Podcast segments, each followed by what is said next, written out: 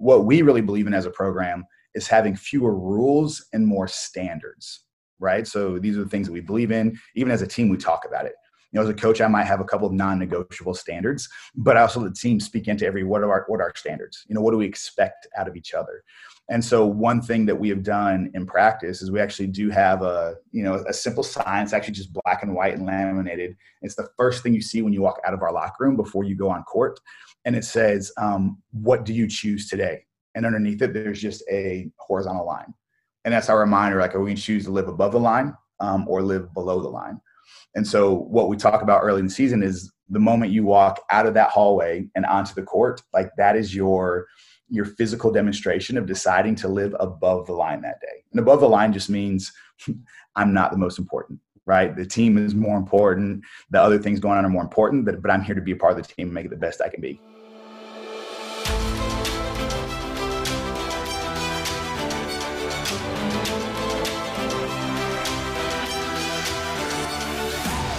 Welcome to the Coaches Club podcast, powered by Transform Sport where we believe great coaches transform lives, athletes deserve great coaches, and coaches deserve great training. I'm your host, Luke Gromer, and every week we're bringing you conversations with coaches and leaders in sport that will help you grow as an effective teacher and transformational leader so that you and your team can reach your potential. Coaches, I'm excited to welcome Matt McLeod to the Coaches Club podcast. Matt has been a head high school basketball coach in Texas and Oklahoma for over 10 years where he has amassed over 300 total wins and seen countless players receive all district and all state honors.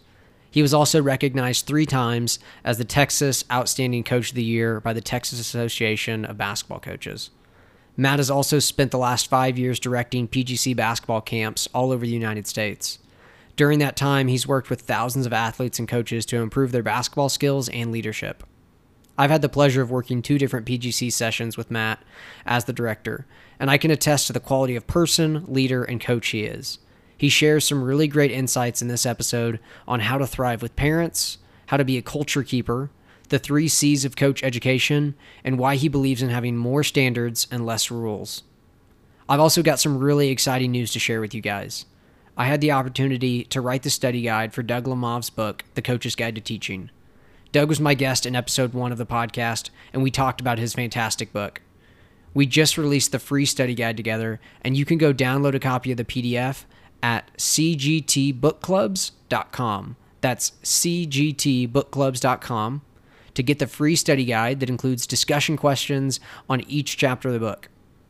And as Doug and I were working on the study guide, we kept coming back to how powerful it would be for like minded coaches to be able to use the study guide as they go through the book together. So, in addition to the study guide, I'm launching free virtual book clubs that are four weeks long and cover one chapter from the Coach's Guide to Teaching at a time. I'll be leading the book clubs, and Doug will be making guest appearances for a Q&A slash film session. I opened up the first two book clubs on Thursday, July 1st, with 30 spots for each, one for U.S. coaches and one for UK.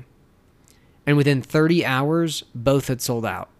If you want to be the first to know about the future book clubs, send me an email at luke at transformsport.org and I'll make sure to notify you when I'm opening up additional book clubs. In the meantime, you can go download the free study guide for the Coach's Guide to Teaching at cgtbookclubs.com. And as always, if you'd like to get a free PDF of the notes from this podcast episode, go to transformsport.org slash podnotes or click the link in the show details to get your copy. And finally, on July 18th, I'm kicking off the first Coaches Club cohort. It's an eight week online cohort course and community that helps coaches grow as effective teachers and transformational leaders, surrounded by other like minded coaches. I only have a few spots left, so if you're interested, you can go to transformsport.org slash coaches club or just send me an email with questions at luke at transformsport.org. And if you'd like to reserve your spot in the cohort, go to transformsport.org slash free call or click the link in the show details to schedule a call to talk with me and claim your spot. Now to my conversation with my good friend Matt McLeod. Enjoy the episode. Why do you coach? What what got you into it? What's kept you into it? It's a really good question. I think I'm like so many other coaches, and like my answer is not unique at all. But I'm coaching to make the impact that so many coaches and others made in my own life. And, you know, like again, like I said, I, I, did not go to college with the intention to be a coach. It was not on my list of things to do. Um, but after I spent a, a, couple of years, I did work in, like I said, Division One athletics. I also worked in the corporate world a little bit. and just felt like a, a purpose for me was missing. Um, and coming home at the end of the day and, and realizing that there was more to what I wanted to do with my life. And so, yeah, as my wife and I were talking about it, just decided, hey, let's, let's give it a shot. Let's see maybe if this is it. And after like a month in, I was sold. I was done. This is what I wanted to do for the rest of my life. That's awesome. I love that. Uh, and this kind of segues into the next question. Um, what is it that you enjoy the most about it? I mean, what is it that it was like, oh, this is it? Yeah, that's a tough question because I think there's so many like intangible pieces that I love about coaching and also some really tangible ones. You know, even on the tangible side, just like the the ebbs and flows of a season. You know, like right now we're in preseason mode, and so we're talking about what offense we're going to run, what defense we're going to run, how we can develop skills, and then you get into the season and you're trying to figure out what adjustments you have to make. You know, I heard Roy Williams say one time that you know if you're following the same game plan eight minutes into a basketball game, um, either you made the best game plan ever or you need to learn to make adjustments because those two things you know it's no game goes how you think it's going to go and so i just love the strategy the analytics all those things speak to me but i know even more importantly for me i'm so passionate about just helping young men and women i coach boys basketball right now but just helping young people begin to find their passions and learn the value of hard work. You know, I, believe if you if you put in the time to be a great high school basketball player, you can put in the time to be great at nearly anything in life. And so just kind of being able to help set those foundations um, because I know I needed so much help when I was a 17, 18, even 19 year old uh, guy. I just didn't know what I wanted out of life or how to get there. And so trying to help pay that forward, like so many did for me. That's awesome. Uh, on the other side of that question, uh, in your experience coaching in the last 15 years, what's been the most frustrating thing about coaching? Uh, you know, I think my answer might be a little different than some others on this one. Uh, for me, the frustration of coaching are all the distractions. Um, I just think right now that our our lives are busier than they've ever been before. Right? I just think to my own life. I graduated from high school in 1999, so a little more than 20 years ago. And I'm not talking about academics. I'm not talking about school, like school life and sports but there's just so many other distractions right now. And so um, we are constantly fighting for our athletes attention right? For their emotional attention for their mental attention for their physical attention. And so that can be very frustrating at times. Um, i think early in my coaching career i would have said parents like a lot of coaches would have. Um, but i was fortunate to have mentors in my life that helped me learn how to you know coexist is, is even not doesn't have that same weight of what it's how to thrive with parents. And so I love the parents in our program. I love the things we go through. You know, I think great teams, like great families, they're not perfect all the time. They have good days and bad days. Um, but for me as a coach, the most frustrating thing is just the distractions and the uh, what we're trying to fight with to get the attention of our players. Mm. That's good. And this wasn't on my question list, but I, I want to. I mean, it's such an important one. Like you said, it's what most people would go to. Is the most mm-hmm. frustrating thing is the parents. But what what was it that you got from those mentors that you learned early on that's allowed you to thrive in relationship with parents as a coach? Like what are what are a couple practical things that you learned or have been able to do? Yeah, absolutely. That's a great question. Uh, actually, a mentor of mine one time just really helped open my eyes to the fact that it's not me as the coach versus the parents. I think a lot of times when there's you know that little bit rub and attention, whether it's playing time or number of shots or, or whatever it is that maybe a parent gets frustrated about, um, with their with their child and and wanting to gain understanding of the situation, the parent walks in adversarial and the coach comes in adversarial. So we're already both losing um, because we're missing the bigger point that we're on the same page, which is what we want, what is best for the athlete. And just understanding that even though we're sitting on the same side of the table, right, we both want what's best for the athlete, just sometimes our viewpoint is different. Um, and as a coach, I'm adding the viewpoint of every player in my program Whereas parents, and hey, I'm a parent too, so I'm understanding this more and more. So many times a parent perspective is just that of their child and not the bigger picture. And so the two things do that. The two things I've really learned that have been super helpful is number one, anytime I go into a parent meeting, we just state the obvious. We state the fact that we're both on the same side, both wanting what's best for the individual athlete, but that our viewpoints might be different. Um, and so I think a lot of times just getting that out in front with parents is so helpful. Um, it sets expectations for the conversation. And the second thing I found to been really helpful for me is I'm not attached to the outcome of an individual meeting, whether it's with a parent, whether it's with a player about playing time, you know, even maybe a, a school administrator or an assistant coach. you have to go in and, and do your best and treat people with respect, you know, and listen to them and, and hear what they have to say. Um, but at the end of the day, it's not that we're always going to be aligned and on 100% the same page when we leave the meeting. Yeah, that's really good.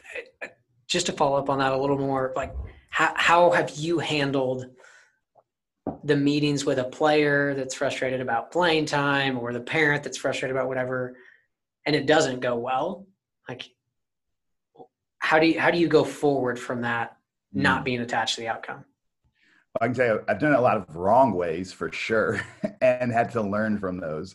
And so i think it's sometimes you know as a coach when you're on the sideline and all of a sudden you like stumble onto this action that works really well you stumble onto some kind of defensive alignment i think it's been the same thing for me with dealing with those tough conversations with athletes and parents. I've just stumbled on with trial and error onto some things that really work um, you know one thing actually i just stole this from another coach at the end of last season. Um, there's a coach in, in, Blaine, Washington, that's had a super successful program. And one of the things that he's done to really build a great culture, because I mean, they're successful on the court and off the court. They're winning state championships, but they're also developing incredible human beings. And one thing that he does at the beginning of every season is he tells the parents what he promises them and also what he doesn't promise them. So it'd be things like promises to love their son, to treat their son with respect, to encourage their son, to hold their son accountable the things that he doesn't promise are things like playing time or you know input they doesn't promise to receive input on systems and strategies. And it's just it's it's a loving letter. Um, and you know the first year i'm sure a little awkward as it was for me last year sharing that with the families of my program and so it caught some people off guard. But as it becomes a part of your culture right luke and you know this just anytime the more consistent you are in doing it when it goes from new or awkward or unexpected to being the norm um, then it's much more received as part of the culture. So that's one thing that I know I will do for the rest of my coaching career is just have a very a loving but upfront, open conversation on the things we can expect um, and guarantee or not expect and not guarantee in this coach parent player relationship. That's really good. Uh, are were players and parents in that meeting, or is that just you to the parents? The I promise this and I don't promise this. That's really good. Um, it, it, happened very last minute towards the end of our season last year. So for last year, we had a uh, player coach meeting because um, it's almost like uh, for old people like me, the movie Jerry Maguire. Uh, I don't know if you ever watched that, but we're at the beginning of the movie where Tom Cruise he stays up all night like writing this manifesto of what he believes about being a sports agent. Like I always kind of joked and laughed about that scene, but then I experienced it myself as I was going through. It. So it was like basically an all nighter, staying up, letting my passion out on paper and so we just had a team meeting the next day and went over it.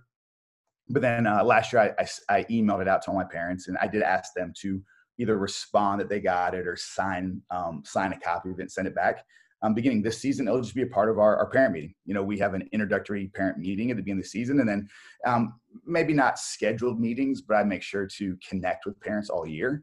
Um, but just in that first meeting, we'll use that to help set the standard for what's going on. That's awesome. That's that's really really good. I uh, yeah, I may be stealing that too. That's awesome. All right, kind of shifting a little bit. Next section, just thinking and talking about youth sports, and and we can think when we say youth sports. I mean, we can high school and below. Um, I know it's a little bit different as you get into high school. But the first question is just how would you, in your experience, describe the current culture of youth sports in our country? Yeah, if we're going one word, I'm going intense you know, our youth sports culture is intense. And I think that it's good and bad. Um, I think there, you know, we definitely have people are on one side of the conversation, on the other. Um, just as far as life goes, I think it's really important to assume that people are doing the best they can with what they know. And so, even maybe where there's some areas of our youth sports culture that maybe I don't align with or don't think it's best, um, you know, the other person on the other side is still just doing the best they can what they know about the situation.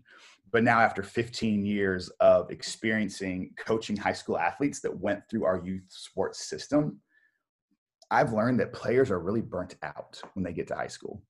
And that many players, you know, have been had chose one sport early on, and you know, since the time they were seven or eight years old, have been playing one sport, you know, 360 of 365 days a year and so then they get to high school and the their love for the game their passion for it it's become way more of a job than it has anything else. And so i mean i think that's one thing for me that i would love to see hey how can we adjust and change so that at 16 or 17 years old we're not burned out and we're not hating the sports that we should love and find enjoyment for the rest of our life? And so do I, do I think that means eliminating youth sports? No absolutely not. But i think luke it's about what you're doing right now. It's about educating right like is when espn came out with this the study recently of the the effects that so many aau basketball games were having over the course of you know from 8 to 16 or 17 on the bodies of uh, potential NBA picks and how it's different now than it was 20 years ago. Now, I don't think we can refute the science and that the bodies are being worn down, but I also think mentally um, there's a piece there. And hopefully, through research like what you're doing, we can do a better job of informing so that we can just better prepare our, our kids when they're in youth sports for when they get older.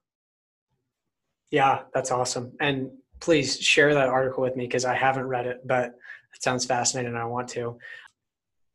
And so that, i mean that kind of segues into the next two questions and maybe it's what you just said. Maybe maybe you have something else to add to it but the next two questions were just what do you think is the biggest problem in youth sports? And then what do you think is the solution? I know you kind of started to hit on those but yeah. is there anything you would add to it yeah, for sure. And I think maybe biggest, you know, might be a tough question to answer. Um, I think a little bit about perception and maybe even area of the country. You know, living in Oklahoma and Texas, I see one side or one version but my brother who lives in New York, right, might see it very differently.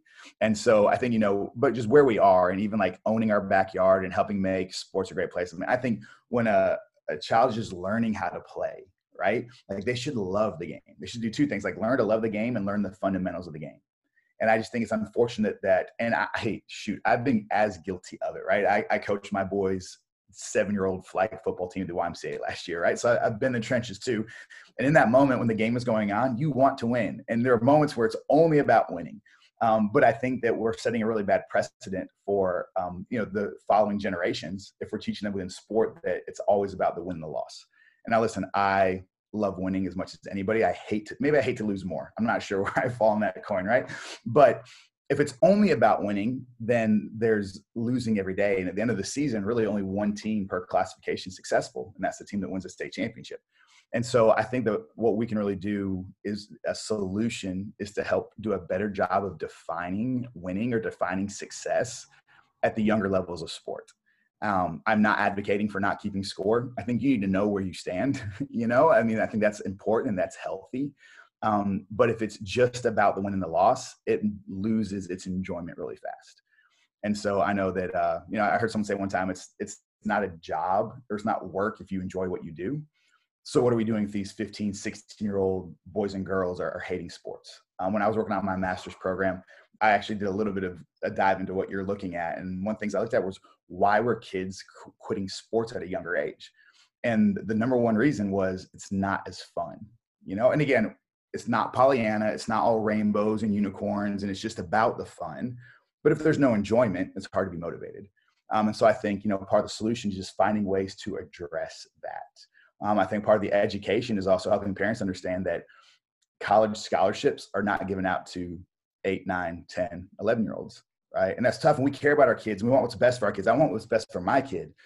Um, but I think that we've bought into this idea and this concept. And it's not the parents' fault, it's what they've been told but that at 7 8 9 10 11 your rankings and your how many games and how fast and how how you know fast you can run how hard you can hit how many points you can score um, when those things don't really matter as much at that age and so i just think it's a maybe more of a, of a refocusing of, of who we want to be and what we want to do as a country um, with our youth support system but i think it really starts at the local level and, and helping us as coaches um, as parents people who care about our community like what can we do locally and then slowly see that change come across yeah no, that's that's really good. There's that's that's so much good stuff. I, I love what you said about redefining winning and success. I think that's that is so huge. And and I even have dove into some research studies that sports psychologists have done, and part of training that they did with youth coaches was train them on a philosophy of winning and success mm-hmm. that was separate from the outcome of the game mm-hmm. right? That actually allowed them to measure success by something other than just a win and a loss. And they still kept score, right? But like right. you said,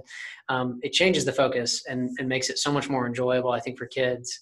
And the other thing I'll say too is uh, in one of the interviews I did, I can't remember who it was, but he talked about similarly to what you were saying with educating parents like scholarships aren't given to eight and nine year olds mm-hmm. but it's like we've created this system and this belief he called it um, artificial selection that mm-hmm we've bought into this this notion it's kind of similar to this notion of the head start that like if we get our kids into these funnels of elite travel teams at eight and nine years old that it's going to lead to them getting this college scholarship that mm-hmm. i don't even does we even know if the kid wants that like maybe right. but, or does the parent just want that um, and honestly if you want a college scholarship like or to pay for college maybe just invest for college instead of spending thousands of dollars traveling the country every weekend like mm-hmm so yeah, no, I think I think those things are great points, and like you said, there's not just one problem. There's a lot, and yeah. and they're all kind of connected in this, in those ways. Well, mm-hmm. and let me give you two quick examples um, of personal experiences where I've just kind of seen this play out. Because I think when we make it um, more realistic, right, we actually like attach a, a moment or a situation. And so, um, a couple years ago, I had the opportunity to speak at a coaches convention in Dallas, and so that night in the hotel, hanging out, meeting other coaches, um, one of the coaches there was from Sweden and got a chance to talk with him for a while and told me every year he comes for about a month to the US to go through coaches clinics and just learn more about the game. And so I asked him, I was like, well, tell me what is the biggest difference you found between, you know, like high school coaches in the US and our counterparts in Sweden, right? They have a little bit of a different system than we do as far as not schools, it's clubs, but like what's similar and different. And Luke was crazy. He started laughing before I even finished my question. And he was like, oh, Matt, when I started doing this 20 years ago, it became very evident coaches in the US know their win loss record. He said, I bet you that of all the coaches in this hotel right now, that nearly everyone could tell me what their all time win loss record is a coach. And he said, I have no idea. I don't know what it is. He said, now in my program, I am being held responsible. Um, he said, but the things that I'm judged the success of my program is how many of our players play in college? How many of our players have a chance to play professional basketball? Um, and now, and this was not, a, you know, a, because I, I, started prodding because I think sometimes it's easy for us to say, hey, it's not all about winning when we don't coach winning teams, right? So then it can sound like a cop out sometimes, right? Just truth. So I started poking a little more at, at this coach from Sweden, just saying, well, you know, well, how successful have your programs been? You know, how do people view you? And just the more I asked, and he was very hesitant to share, but I mean, he's winning not just local titles, but you know, national titles in their region, and like one of the most successful coaches in Sweden. Right, um, is what I came to learn. But his focus is not about the wins and losses; it's about preparing them for what's next. You know, and so their club is about what's next is playing in college, playing professionally. Um, but I think that we can do a better job, both as youth coaches and as high school coaches, of preparing each individual athlete for what's next. If it's college basketball, if it's going to, you know, a, a, college that they don't think they can get into, whatever it is. And if we can kind of shift that focus away from winning losing, I think that's super helpful. Um, and another quick one that I know people in, in Texas and and I know Arkansas Oklahoma will appreciate too about football was one time I was an athletic director of school my first year there, and me and the coach were trying to reset and do some things differently to make it um, more of a program that people want to be a part of and we were walking the halls and there were these two massive young men like 15 16 years old six three you know like over 200 pounds just like they belong on a football field if you're a football coach right? Like you're going to recruit your hallway for that. And we went up to talk to them to see why they weren't playing football and what we learned was then they were in middle school at a different school they had gotten cut as seventh graders and they were told they weren't very good. And seventh graders they were little they were tiny right? They hadn't hit puberty yet. They were late to puberty and hitting it. And so just because they were so demoralized that process, they didn't want anything to do with it anymore. Right. And so, yeah, sometimes we have to overcome adversity. Yes, I agree 100%. But I think in our in our culture um, of, of sports in the U.S., we've just talked so much about making a team or not making a team, right? Winning games or not winning games. And if we're talking about development, we don't know what 15 and 16 year olds will look like when they're 10 and 11 um, people develop differently, their body develops differently. And so I think as we begin to look at maybe other alternatives to youth sports, we actually might do a better job of developing um, our youth for whatever sport they choose to be a part of. Yeah, uh, that's that's so good. And I, I mean, Ollie didn't speak specifically to that. Like at the high school I coach out in Arkansas, like the tryout numbers in basketball for ninth grade. So when kids come to the high school, like they they've continued to drop in the last few years in large part for those reasons is like kids are tired of being cut from mm-hmm. a fifth grade team a sixth grade team a seventh like it's like all right like why would i why would i keep playing and yeah like not every kid is going to play high school varsity basketball and not every kid's even going to make like your ninth grade team at a high school but it's it's becoming really evident that kids are just walking away because like why would I go out there and try out again if I got cut before I even matured and had a chance to develop. Yeah, I mm-hmm. think that's huge. Next question kind of section, just kind of getting into now coaching and, and qualities of a great coach. What's the first thing that comes to your mind when you think about something you wish you would have known about coaching when you started? Such a good question. Yeah, if I go back to that younger self, um, I think it's just helping him understand that, and this is cheesy, it's corny, I get it, but it rings really true for me. Um, the grass is greener where you water it. I mean, I think that's something I didn't understand when I was a younger coach. Um, I remember as a younger coach, every year, I'm and again, I was fortunate to never be an assistant coach, right? And actually, I think some some areas I we all should be assistant coaches. There are things that I had to learn um, more difficult way um, that I would have learned if I had been assistant coach. But um, as a as a young head coach, I remember every year sending my my resume out to 40, 50, 60 different schools in different states to trying to climb this ladder. And, and there's nothing wrong with climbing the ladder. Um, and there's nothing wrong with finding the best fit. Um, but what I know I neglected early in my career was even if I was looking for new opportunities, I was almost checking out on the current one until I knew if I was coming back or not if that makes sense. Like I'd apply and apply and apply. And when I realized, okay, I'm not going to get of these jobs, then I would begin to continue to focus on the place I was at. And then that next year, there would be gaps and things would be missing because I'd spend a two or three month section thinking about what's next versus what I currently have and making that better. And so I think for any any coaches that are newer to the profession, it's just it's helping to understand, like be all in where you are and just let those other opportunities come to you right like it's it's it's just it's been amazing to me that since i stopped focusing on the next job i've been offered more next jobs than i ever had previously and so there's something about that just that inverse relationship about um, just caring so passionate about where you are you actually make the place you are better that makes you more attractive to go get that next job I love that. That's really good. Yeah, being being present is hard. Um, I mean, I'll just say for me, particularly like, yeah, the, I, I think I've had to fight that even just being early in my journey of like, all right, spring comes around, like, do I, do I want to go somewhere else? Like, is the grass really greener? Like you said, can I stay present here and em- embrace where I'm at and water that grass? That's really, really good. Next question. What, in your opinion, your experience, are the qualities of a great coach? Really open ended. Yeah, how long do we have to talk about this? Um, you know, I was actually doing some work for you know uh, Key Five coaching is a, is a part of PGC basketball, and I, I, work part of my week for Key Five, and we we want to serve coaches and do um, help them become the best version of themselves, right on the court, off the court. And I was actually working on something earlier today, and it was along those same lines. And the conversation that I've had with coaches and just different opportunities I've had to meet with coaches of different sports and different schools and different genders, you know, I think that one like main commonality among great coaches is they are culture keepers. And I think that concept of being a culture keeper encompasses and covers so many other things that make a great coach.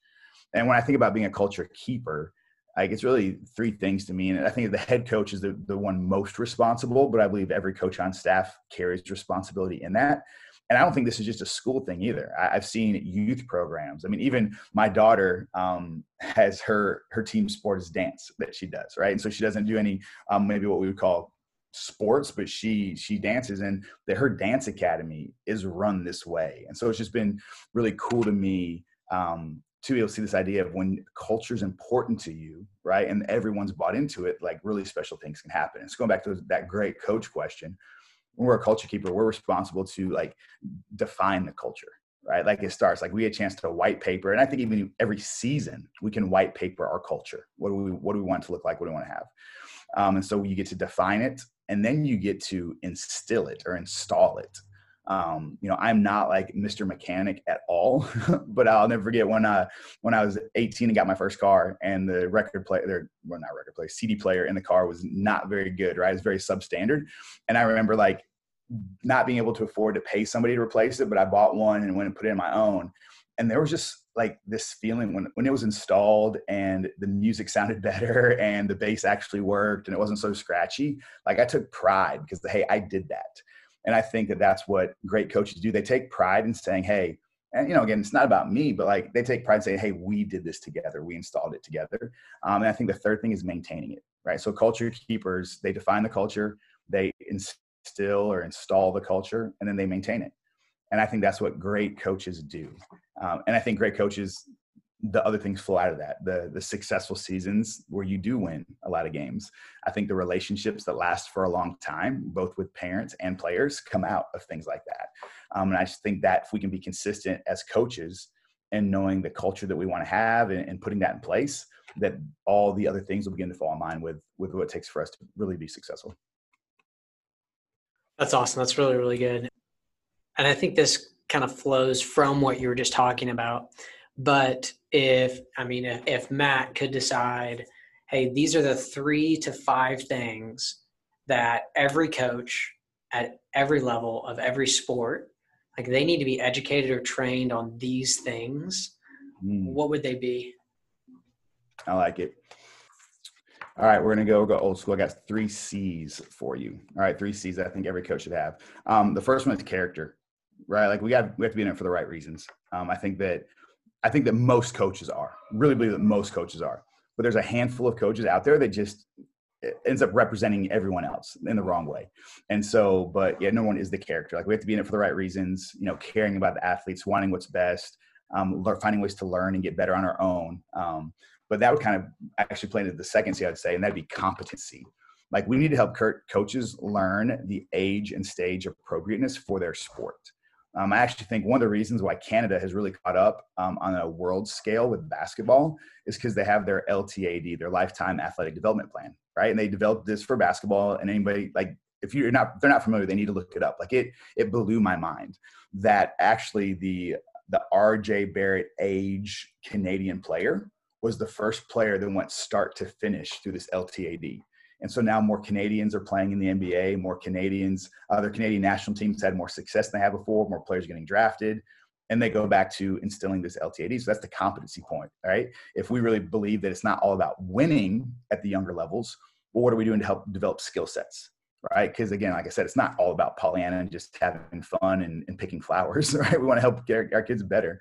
Um, so I think that if you know, again, the character's right, uh, if the competency is right, and then just really their their overall of care, like how committed are they to being in it? If we can teach them what commitment is, um, it's more than just showing up at practices and just showing up at games. It's showing up at the hospital when someone's sick, right? Like it's it's it's helping out figure out what's going on in lives. And I think if we can start doing those three things with people, um, with our coaches, both youth and in high school, it's really going to be able to change, you know, what youth sports looks like in our country. That's fantastic. That's so good. And and again, that's especially the age and stage appropriate is something that's come up so much in these conversations. And like you said, most coaches I think really are in it for the right reasons. They mm-hmm. they're not ill intentioned. I think they're just really ill equipped and yep. they don't know what they don't know and for some reason in our country like coaching isn't a licensure right like anybody can go coach and and for the most part we don't we don't have something like canada has developed where we're saying hey mm-hmm. these this is the framework of what you actually need to use what's best for kids and their development which i think is what part of what contributes to I mean, some of these really negative experiences for kids in sports. And, and so that kind of goes into that next question. It's something you mentioned earlier, right? Like the number one reason kids quit playing sports is because it's not fun anymore. That's what they say. Like I stopped because it wasn't fun. And so my question is, and, and working with you, I, I've seen you do this. Um, how can coaches at every level just increase fun for athletes? Mm-hmm. Yeah, that's a good question. I, I think I can I have very limited experience coaching actually within youth sports. So I know there's a lot of coaches that are way more equipped than I am to answer that question. Um, but I'd say like in our high school program, some things that we do that are fun is we take days off and do other things right now i'm not saying you know every wednesday you don't practice but there are certain times throughout the course of a high school season when um, you know like right now for us this senior class that we have has the most players in our program since their freshman year um, there are more freshmen on varsity than any other right? It's just kind of our class gone through. And so because I have so many from this one grade in my program, I can tell when a really hard test went on or they've got projects because just the the multiplication of stress and anxiety is so high. And I think one thing that you know really great coaches do and that I've learned from their coaches is man, take a day off. So there might be a day that we play dodgeball instead of having practice right? And as crazy, like the first time I did that, I'll never forget. I had two parent meetings because parents like just did not understand. Were so frustrated by it. Um, and at first, I would have been adversarial to it until I actually saw it work in another program. So I stole it and used it my own. And that next game, which we didn't do it the day before game, right? We still another day of prep, but like the next, we were we played freer and we were looser and we were smiling more. And so I think that like to make the game more fun, that sometimes you might have to do something different. Um, I think another thing that's super helpful that I found, not just with the athletes that I coach, but even my own kids who are playing in youth sports, is like telling them how I feel about them or telling them um, what's going on versus just assuming they know. You know, so like if a, if a player has a great game, right? Maybe a player's been working really hard on, on, on their free throws and they go through a two week stretch where they're, they're making twice as many free throws in games they used to, right? Their percentage is doubled and all of a sudden you know as a coach like well they know the stats they know they're getting better but there's just power in speaking life over someone. And so i've learned the more i understood for myself the coaches i had or the teachers i had the more they spoke life over me the harder they could coach me. And so again like they held me to a high standard. When i wasn't meeting that standard it wasn't okay. There were natural consequences that came with it. But because they spent the time speaking life over me it, it didn't feel like i was losing my enjoyment or it wasn't fun it was actually motivating for me um, to do it. So I think that's another big thing that we can do to help make it more fun is just keep speaking life over the kids that we coach um, and help them understand when things are going bad and taking time to ask, you know, what's going on in their lives. Because um, then we can make those connections. We're more uh, likely to be able to fight through it with them. Um, as an example of that, I had to play, play for one time and midway through his junior year, that's what he told me, like, coach, this is not fun for me anymore. Um, and he was six five, when he walked in the door, he's the kind of guy that college coaches are going to watch for a little while to figure out if he can play or not. Like he looked like a college basketball player.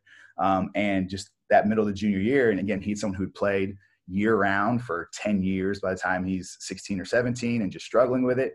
And it's just not fun. And so, okay, I said, great. Like over the Christmas break, like don't even come to our optional workouts. Just like take two weeks. Let's see if we can, if you miss it and kind of went through a process and luckily after two weeks he did feel like he wanted to come back and he stuck it out and figured it out and then actually had a great senior year and ended up playing college basketball. It was all said and done. But for him like that was the moment for me where it's like wow. Because as i started to ask him like why don't you enjoy basketball? And i realized it was you know i had been really hard on him because i knew he wanted to be a great player um, but i had not actually invested into belief in him at the same time so I think sometimes as coaches, we we know that we have to hold a, a high standard and, and hold people accountable. Yes, 100% we have to do that, but we forget that you got to bond sometimes before you battle.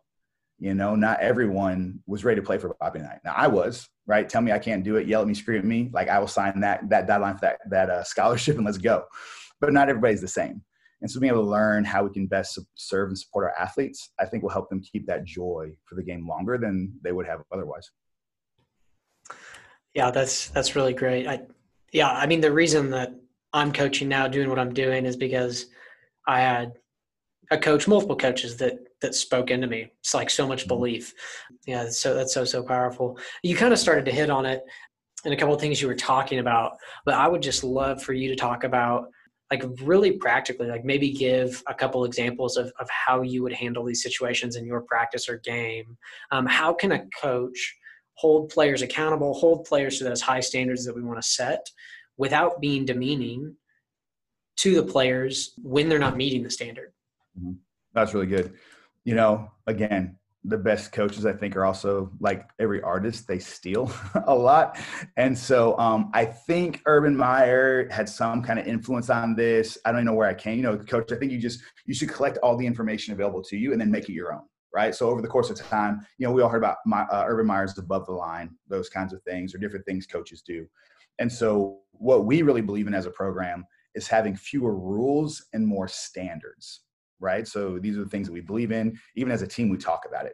You know, as a coach, I might have a couple of non-negotiable standards, but I also let the team speak into every what are our what are our standards? You know, what do we expect out of each other?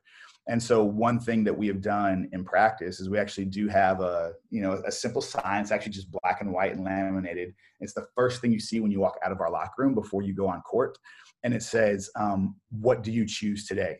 and underneath it, there's just a horizontal line. And that's our reminder like, are we going to choose to live above the line um, or live below the line?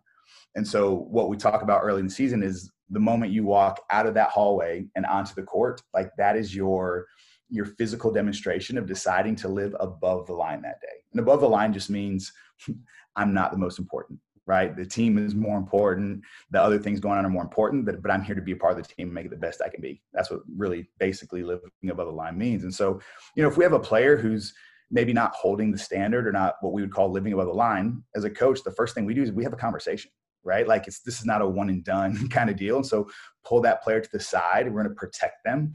Um, hopefully, we're going to ask questions versus telling, "Hey, hey, your attitude sucks," right? Like that'd be really tough. Luke, if you're my player, and I said, "Hey, Luke, come over here. Your attitude sucks today," you know, like you're not going to be more likely to tell me what's really going on in your life or why you're acting like that.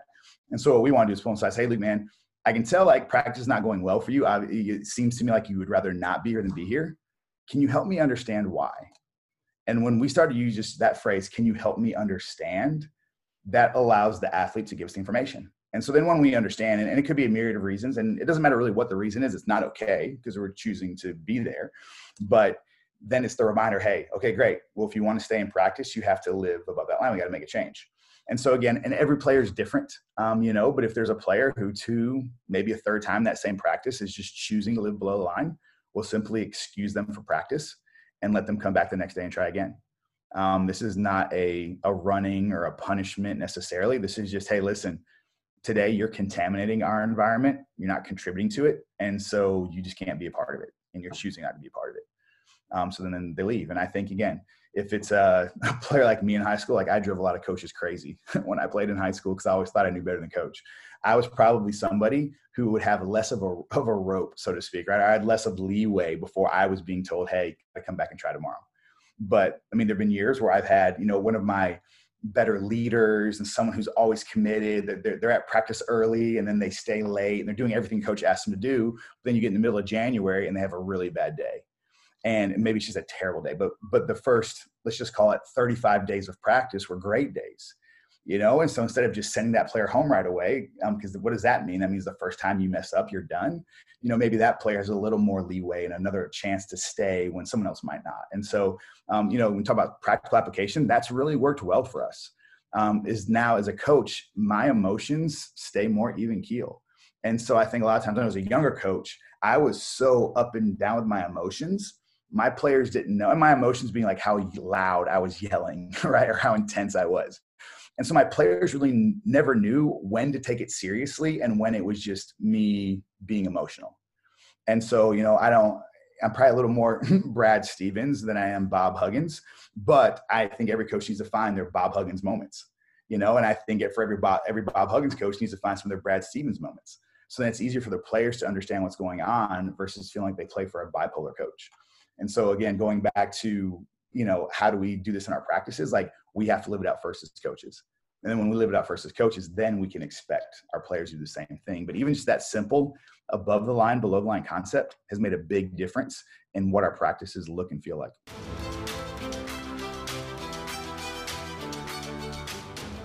Coaches, thanks for listening to this episode, and thanks again to Matt for coming on to the podcast. If you'd like to connect with Matt, you can find links in the show details. And if you'd like to get the notes from this episode, go to transformsport.org slash podnotes to get a free PDF of the notes from this episode. And don't forget to go get your free copy of the official study guide I wrote with Doug Lemov for the Coach's Guide to Teaching. Go to cgtbookclubs.com to download a free copy of the study guide and email me at luke at transformsport.org if you want to be the first to know about future free book clubs covering the book. If you enjoyed this episode, please take a minute to rate, review, and subscribe wherever you listen to podcasts, and give us a shout out on Twitter. It goes a long way in helping us share with other coaches. Thanks for listening to the Coaches Club podcast powered by Transform Sport, where we believe great coaches transform lives, athletes deserve great coaches, and coaches deserve great training.